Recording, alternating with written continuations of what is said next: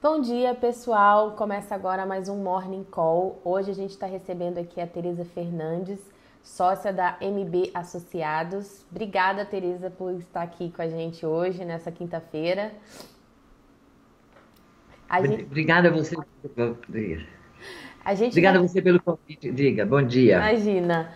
A gente vai começar falando um pouquinho sobre essa recuperação que a Bolsa Brasileira teve ontem, né? Ontem foi um dia de recuperação.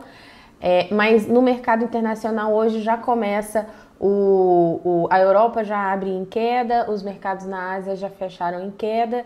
Ao que, que esses, esses mercados estão reagindo, Tereza? Olha, eu diria que cada dia com sua agonia, tá certo? Como a gente falava antigamente, né? Uh, nós tivemos dois dias de mercados, vamos dizer assim, mais positivos, em função da, da aprovação efetiva do, do grande pacote americano de 2 trilhões. Né? Isso realmente deu uma influenciada positiva em todos os mercados mundiais. Contudo, hoje eh, vai ser divulgado às 9h30, horário daqui, uh, o auxílio-desemprego dos Estados Unidos. Esse é um indicador super importante, tá certo? Porque lembra que eles vinham do pleno emprego, né? E hoje, é como eu digo, cada notícia. Então, a depender do, do, do número que seja divulgado, você confirma essa queda para o resto do mundo, tá certo? Ou dá uma ligeira suavizada né, para o lado ocidental. Basicamente, desse dado hoje é o mais, é o mais forte que está sendo esperado. Aqui dentro, o presidente do Banco Central vai falar, é, vai ser divulgado o IBCBR e há uma expectativa de que ele dê alguma indicação da sua nova projeção, tá certo, de crescimento de PIB brasileiro. Existe também uma expectativa, ontem o empresário Abílio Diniz deu uma declaração dizendo que tinha sido autorizado pelo ministro Paulo Guedes a falar que vai haver um anúncio aí de um pacote de 600 bilhões de reais. Tem uma expectativa por esse anúncio também hoje, né? Isso, vamos ver se isso se confirma de fato. Eu imagino que o Abílio, sendo um empresário tão conhecido, tá certo, e tendo divulgado isso em, em tantas redes sociais, e tendo saído em, né, em tantos lugares não seja um, uma fake news. Então, vamos aguardar se de fato uh, esse pacote vai ser anunciado e como será direcionado, porque só dizer tá certo, serão 600 bi não, não, não, significa muito antes da gente saber de como isso vai ser encaminhado. Tá então, acho que é, mas seria uma coisa importante, porque para o Brasil, 600 bilhões é um volume de dinheiro bastante razoável, somando o que já foi, o que já foi colocado.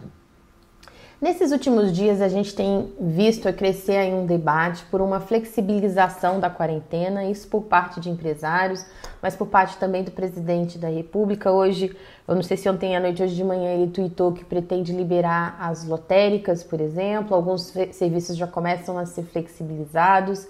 É, isso deve entrar também na conta dos mercados nesses próximos dias, o quanto que essa quarentena pode ser flexibilizada. O próprio Ministério da Economia já trabalha com o cenário de meados de abril. Isso vai impactar nos nossos mercados?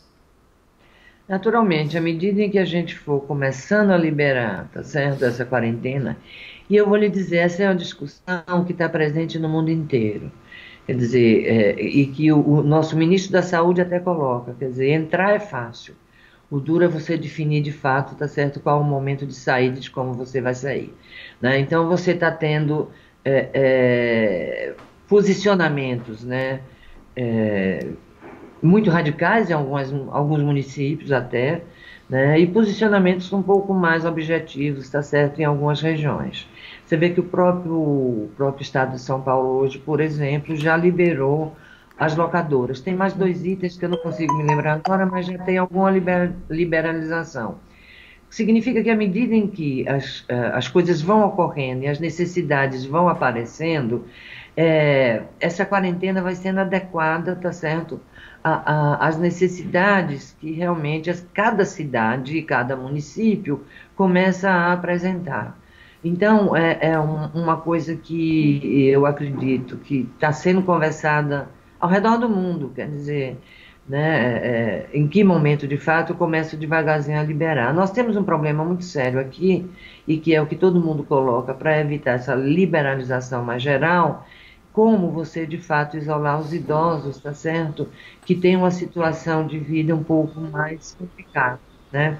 Então, nesse sentido, é, o que fazer? Eu acho que isso é uma coisa que pode, vamos dizer assim, dificultar no Brasil a tal da decisão de você votar a verticalização. Agora, uh, acho que a gente vai ter que acompanhar. Nós estamos começando, né, pelo que o, o ministro da Saúde diz, iniciando a, a, a, tal da elevação da curva. Então, eu acho que a, a liberação da quarentena no Brasil deve demorar pelo menos, na minha visão, uns 15 dias, tá certo? Antes da gente começar a pensar nisso, pensando no Brasil como um todo, tá certo? E nas grandes cidades.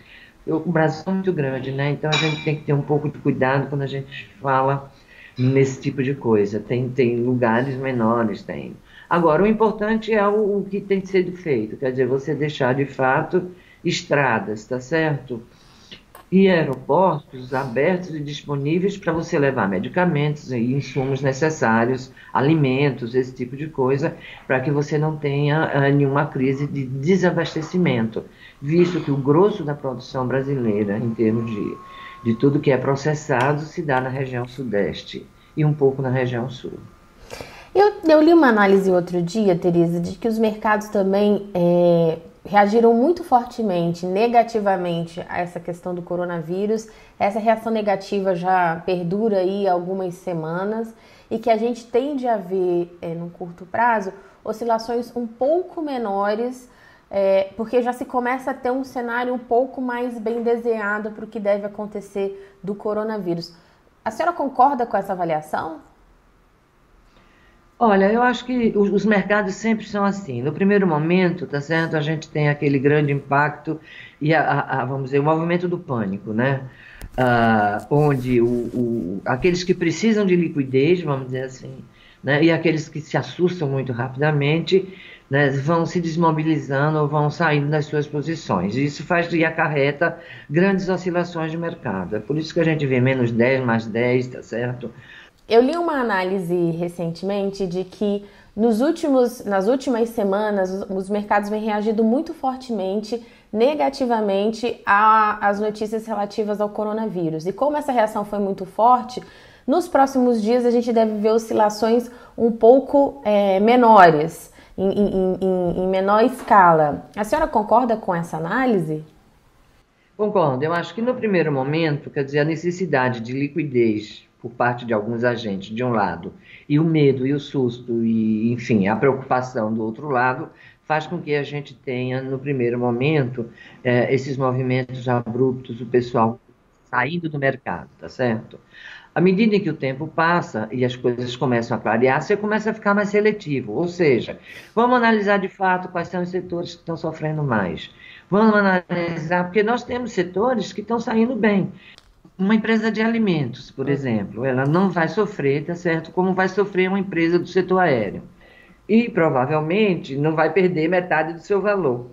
Então, você começa a partir de agora a ter uma posição um pouco mais analítica e a começar a separar aqueles setores que vão ser mais afetados. Você começa a olhar os balanços Quais são as empresas que estão mais alavancadas? Quais são as empresas que estão com fluxo de caixa mais razoável? Tá certo? Quais são as empresas que estão pegando financiamentos? Por exemplo, a Vale está pegando um, um empréstimo ponte que ela tem lá fora e está colocando no caixa. E tem outras empresas que estão caminhando por aí. Então, a partir de determinado momento, quando passa, tá certo? Esse, é, é, é, essa fase onde você só recebe pedido de venda, pedido de venda, os analistas começam de fato, a, a, separar quais são, primeiro, os setores e depois as empresas que vão ser mais ou menos afetadas. Isso quando a gente pensa em bolsa.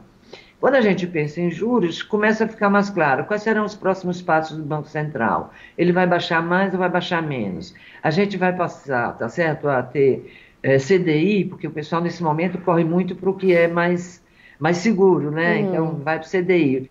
Mas tem gente que, ah, será que vale a pena, tá certo? De repente eu ir para um mercado de inflação mais alguma coisa. Então as pessoas começam a fazer contas e a fazer análises, e aí as coisas começam devagarzinho a ser redirecionadas.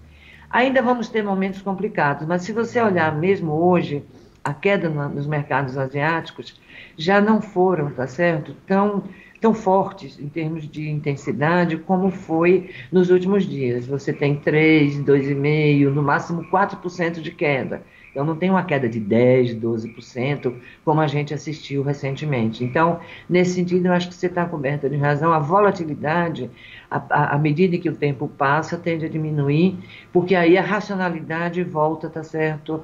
A, a, vamos dizer assim, pelo menos aos agentes de mercado no primeiro momento, e eles conseguem, com esses números, com esses indicadores, ir tranquilizando devagarzinho os seus investidores. Tá certo, Tereza. Muito obrigada pelas suas análises, viu? Imagina, obrigada a você. Estamos aqui à disposição. Um bom dia. Tchau, tchau. Bom dia. Tchau, tchau.